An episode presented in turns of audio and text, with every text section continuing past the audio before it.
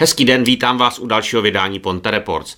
Mým dnešním hostem je Ladislav Farták, spolumajitel firmy VMS, poskytující internetové připojení. Láďo, ahoj. Ahoj. Co je vlastně dneska standardem v poskytnutí internetového připojení? Tak záleží na tom, jestli je to standard v mobilním připojení nebo v pevném připojení. Nicméně standardem jsou stovky megabit už v pevném připojení. A v tom mobilním záleží, co máš za telefon, kde se nacházíš, koho máš za poskytovatele a tak dále. Ale jsou to už vyšší desítky megabit až stovky, někdy ti to naměří víc, záleží na tom. Jakou největší rychlost poskytuje VMS? VMS běžnímu uživateli poskytuje 1 gigabit za sekundu a ta rychlost se brzo, velmi brzo stane standardem pro všechny uživatele optické sítě naší společnosti. To znamená, nebude nižší rychlost, jenom 1 gigabit. I když třeba mám připojení vzduchem přes různý pojítka? Říkám na optické síti. Vzduchem, vzduchem je to komplikovanější, tam to ještě nedosáhlo ta technologie takový o, rozsahu, aby se to dalo udělat. Když jsem někde, kde třeba nemám dosah optiky, nemůžete mi tam položit optický kabel, ale jestli možný třeba po mosti nebo v jakých místech získat vaše připojení a jaká je taková ta standardní rychlost? No, my jsme začali budovat optickou síť v roce 2008, teď už je ve své podstatě na 90 5% eh, města, co se týče té tý zástavby bytový. No a eh, ono je dobrý, když máš eh, na kraji města tu optiku, protože potom se vlastně do těch příměstských oblastí, jako je třeba Vtelno nebo Stalingradská, dá střílet vysokorychlostníma pojítkama nové generace v 60 Hz pásmu, který vlastně jsou určený i pro to 5G, všude omílané. A tam se dá teoreticky dosáhnout rychlosti 1 gigabit vzduchem, ale e, zatím ta technologie ještě není úplně tak vyspělá, takže se tak nějak brzdíme kolem té stovky až 300. Ale chystáme se na to, že ta další generace už by měla umět i gigabit vzduchem, ale samozřejmě je to vzduch. Takže to budeš sdílet třeba s osmi uživatelema na tom přístupovém bodě. E, když se dneska koukám, třeba Vodafone nabízí neomezený 5G přístup za 12 stovek, proč jít třeba do připojení pevného, který nabízíte vy, oproti tomu mobilnímu, co nabízí operátoři? Tak Vodafone si samozřejmě i hýčká svoji opticko-metalickou síť, protože eh, za těch 12 stovek určitě nedostaneš neomezený připojení, se týče rychlosti, to prostě není možný. Eh, ale dostaneš nějakou rychlost, je to tak, a ta bude hrozně závislá na tom, nebo hodně závislá na tom, kde se budeš nacházet, protože Eh, spektrum, který se využívá vlastně pro mobilní sítě, má nějaký rozsah. Ten rozsah je konečný. To znamená, že vlastně eh, nemůžeš připojit nekonečně mnoho uživatelů na nějaký rozsah, který máš. Jo, když si představíš tu mobilní síť, to jsou takový ty plástve, jako když vytáhneš prostě med u včel, tak přesně takhle je dělaná, každý ten vysílač pokrývá ten kousíček. No a stát vlastně přiděluje operátorům nějaký, rozsah toho spektra. No a tam je nějaká matematika a z toho spektra vycucáš třeba 500 megabit za sekundu. Takže čím víc lidí vedle mě bude mít stejný připojení mobilní od stejného operátora jako já, o to, to budu mít Přesně tak. Línější. Teď, když si představíš, že budeš využívat eh, mobilní připojení jako pevný doma, to znamená neomezeně fakt na té optice to můžeš rvát, koukat na 4K filmy, do toho stavuješ stovkama megabit a tedy tak ano, těch 500 megabit by se ti takhle rozdělilo prostě do kolečka nebo do nějakého to, do té výseče. No a rychle bys to vyčerpal. Takže vlastně mobilní sítě nemůžou nikdy aspirovat na to, že by jakoby nahradili ty pevné sítě v dohledné době. Třeba přijde nějaká super modulace, ale ještě nic takového neexistuje.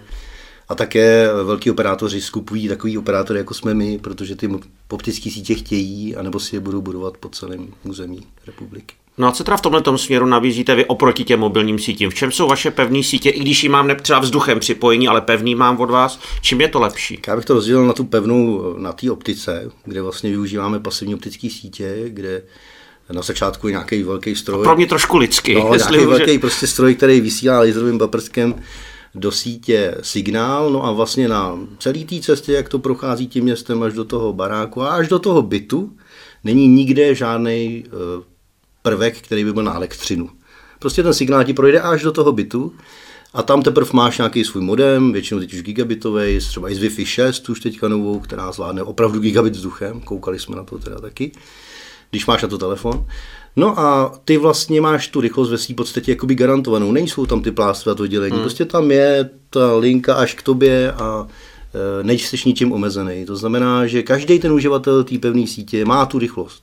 Není to jako, že šeruješ nějaký, nějaký spektrum a tak dále. Jasně, ale bydlím teda v oblasti, kde není natažená optika, no. jak tam se můžu dostat na nějakou rychlost? Co tam vlastně VMS mi může tam, nabídnout? Tam teďka vlastně, když jsi v těch příměstských oblastech, tak dostaneš 60 Hz povítko, který, eh, když budu sedřet při zemi, tak zvládne někde kolem 100 megabit bez problémů, umí i 300 megabit bez problémů, ale nechceme to takhle prodávat, protože jsme poctiví a samozřejmě, když na to navěsíš těch 8 lidí, tak jako jo, oni to tam budou jako mít, ale teď prodáváme 100. Ale budeme se chystat, že to zrychlíme ještě, takže budeš někde u těch 300. Ale samozřejmě tady běží ještě ty historické technologie na těch jiných frekvencích, kde tyhle rychlosti byly úplně jako nedosažitelné.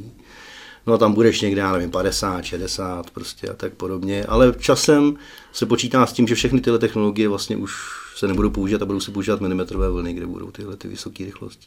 Většina klientů hmm. chce nějaký bonusy navíc. Samozřejmě je to asi v internetu. Co vy můžete nabídnout navíc, kromě toho připojení internetu?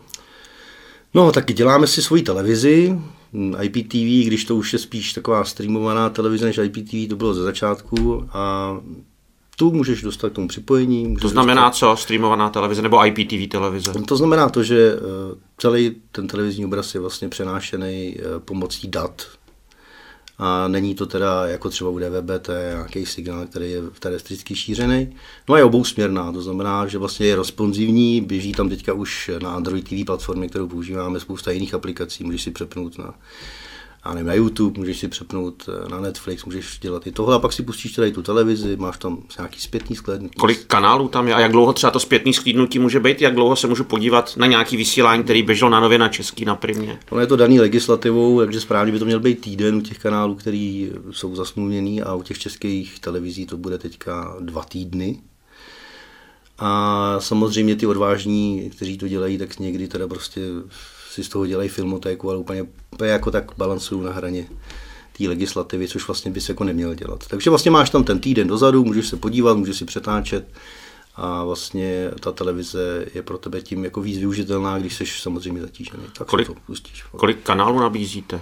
To je asi 136 nebo jak tak, takže Kanálů je tolik, že člověk ani neví, na co se má dívat.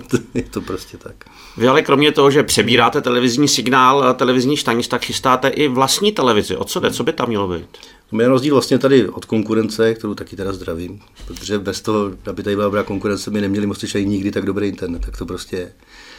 Tak samozřejmě my tu televizi si celou vyrábíme, na rozdíl od konkurence, která vlastně jakoby překupuje to řešení streamovací a všechny ty věci vlastně od nějakého výrobce, který potom eh, to celý dělá. Tak my si to děláme celý sami, to znamená, máme svůj headend, máme svůj ingest toho signálu. Co z toho má klient tady z těch technologií? Tady z toho klient má jenom set box, jo? ten prostě dostane set box nebo mobil, nebo, nebo počítač, nebo tablet a na tom kouká. Teď už teda může koukat i na mobilních sítích na naší televizi, když si zaregistruje to zařízení.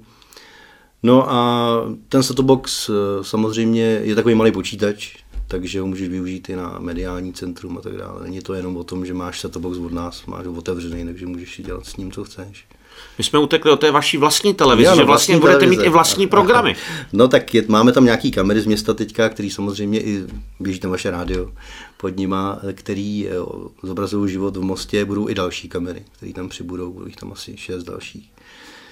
A potom tedy jsme se rozhodli eh, ve spolupráci s Mírou Kuželkou a Sponte, že uděláme takovou mostickou videotéku, kde samozřejmě i tvoje práce a práce všech tady okolo mě, eh, která je výborná, tak bude prostě dostupná pro všechny zákazníky té televize. Takže tam budou pořady prostě o mostě a tak dále, bude to tam hezky rozdělený, budeme tam přidávat to, co vyrobíte a vlastně ten člověk bude, eh, je to takový patriotický prostě projekt, že bude mít tohleto prostě k dispozici.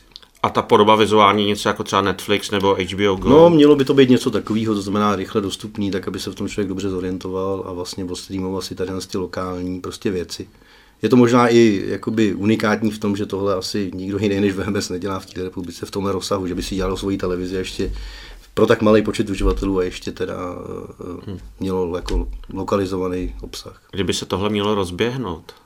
No v nejbližší době, no tak já doufám, že někdy do léta by to snad mělo být funkční. Vy ale kromě televize internetu nabízíte k internetu ještě další služby, jako jsou výroba webových stránek, úložiště. Co vlastně všechno máte pod sebou?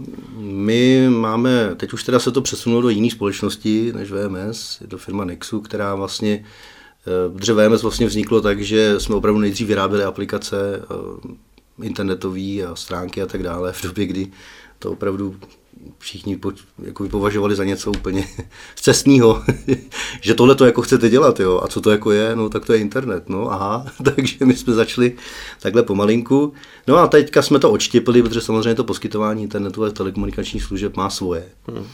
A ty webové věci a ty aplikace a to programování má taky svoje. A sdílíme velkou platformu virtualizační, taky si myslím, že docela unikátní, která teďka se teda obnovila za velké peníze a na tom to všechno běží v tom hostingovém centru, která, který provozujeme. No a v aplikace se dělají i velký, pro velké firmy, je tam asi 500 webových stránek už na tom serveru, co tam běží a pořád to přibývá a nějak, tak je to většinou lokalizovaný, ale už jsme dělali i velké firmy, takže Láďo, já tě hlavně to... znám jako hudebníka. Jak jsi se vůbec dostal k internetu a k takovýmhlemu jakoby podnikání kolem internetu rozběhnout tohle to všechno možný, když já si tě vždycky pamatuju s kytarou, furt si vyhrával někde. Furt jsem vyhrával. No, já jsem takový nakloubený člověk, to znamená, já mám jako i tu techniku a i tu humanitu v sobě tak nějak napůl a někde je to boj teda, protože člověk neví, co má dělat. No a věnuješ se ještě hudbě? Věnuju se ještě hudbě s Dominikem Zahradníčkem, občas hrajeme v Lounech z jeho projektu, který si myslím, že je pěkný. A doufám, že třeba se ještě zahraju někde jinde. Samozřejmě toho času není tolik. Měl jsem rodinu. Ty děti ale odrůstají.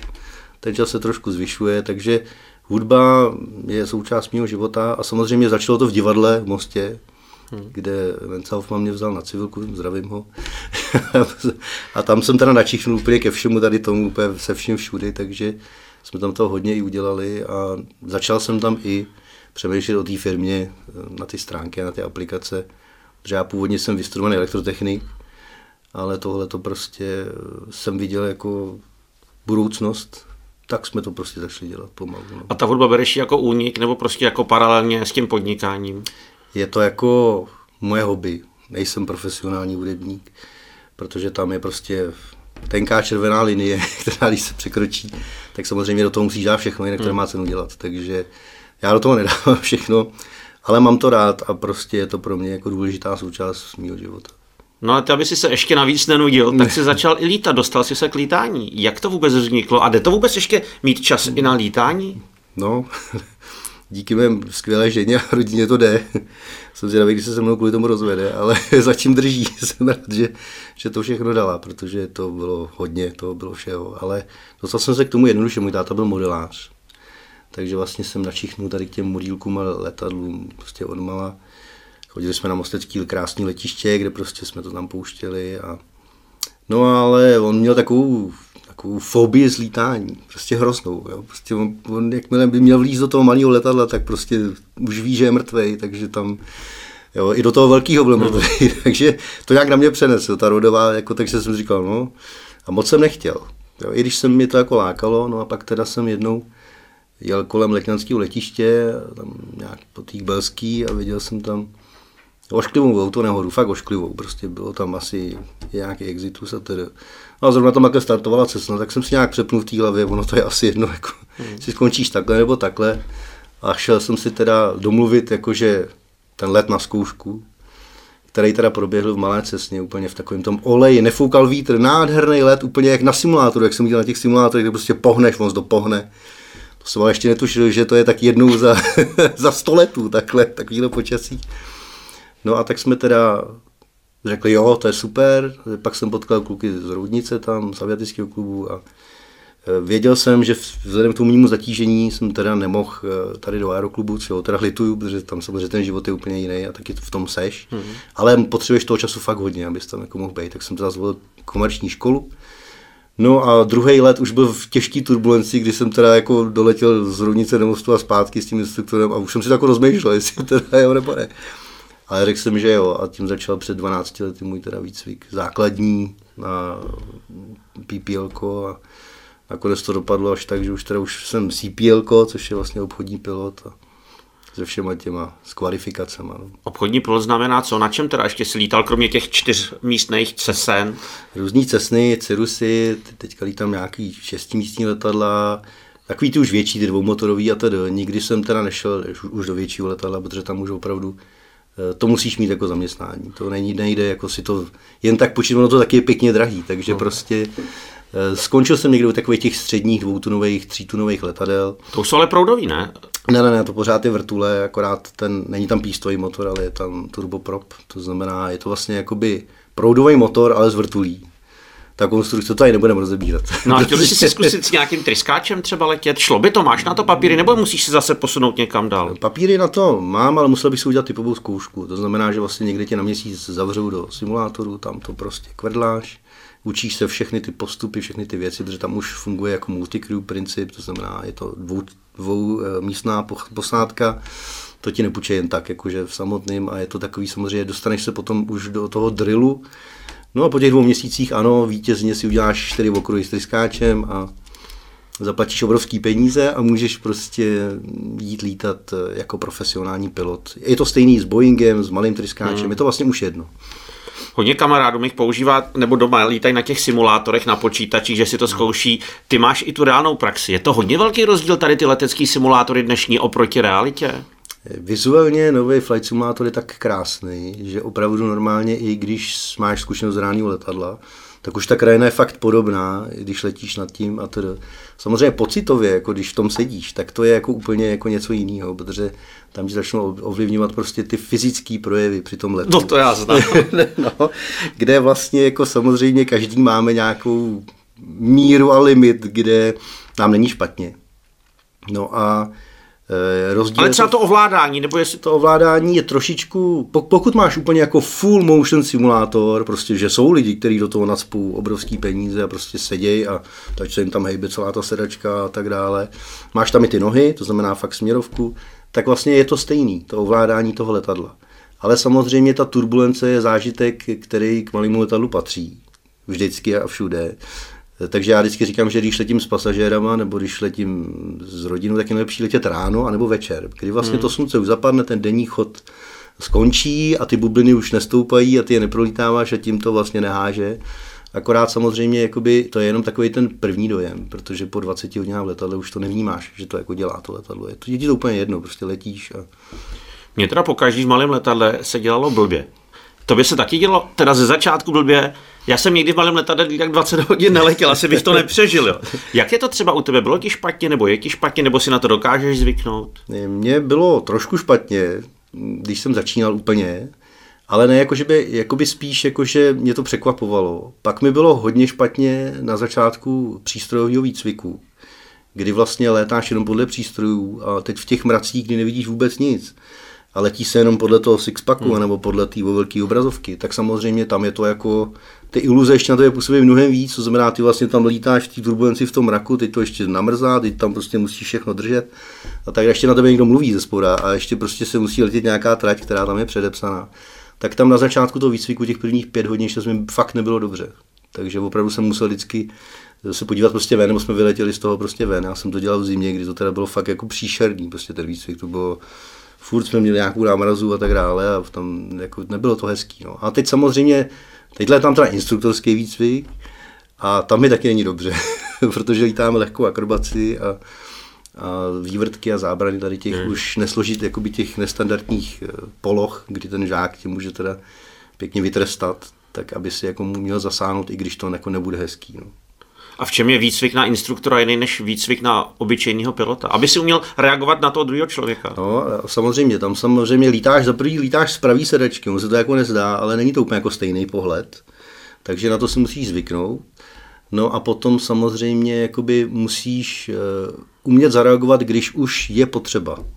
To znamená, není dobrý tomu žákovi do toho asi moc, ale já teda nemám moc instruktorských zkušeností, to mě jako čeká, ale to, co mi ty starý instruktoři jako teďka říkají a ty lidi, a mluvím s nima, tak ty ho vedeš a tak dále, ale pak prostě přijde situace, kdy třeba teďka jsme zkoušeli prostě, co se stane, když to prostě narve do země, když to odskočí to letadlo.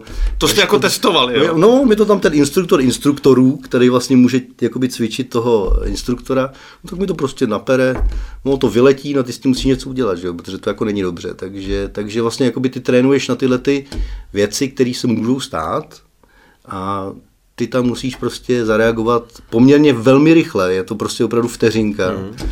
a šáhnout mu do toho. Jo? A, do, jakoby tam a, a, nějakým způsobem ho korigovat. Pak je to v tom ta psychologie, to učení a tak dále. To, a, to, a mít s těma lidma nervy. No a má něco společného řízení letadla, řízení takové firmy jako je VMS? Třeba no. ta psychika furt být v pohodě s těma lidma, kteří sedí vedle tebe. Je tam něco společného? No, to je zajímavá otázka, ale moc ne. Já myslím, že na ní nechceš odpovědět. Moc ne, protože řízení firmy, tam samozřejmě je spousta faktorů, které jsou vnější a dost promluvají do toho, co se děje. Řízení letadla, pokud to děláš podle předpisů, to letadlo je v pořádku a je to všechno tak, jak má být, tak je opravdu málo pravděpodobné, že s tím bude nějaký problém, pokud hmm. to umíš. U té firmy to zase tak nepravděpodobný není, že se něco stane, i když to umíš, protože samozřejmě ta společnost a to, jak to funguje, je prostě tak, jak to je. Nebudu na to odpovídat.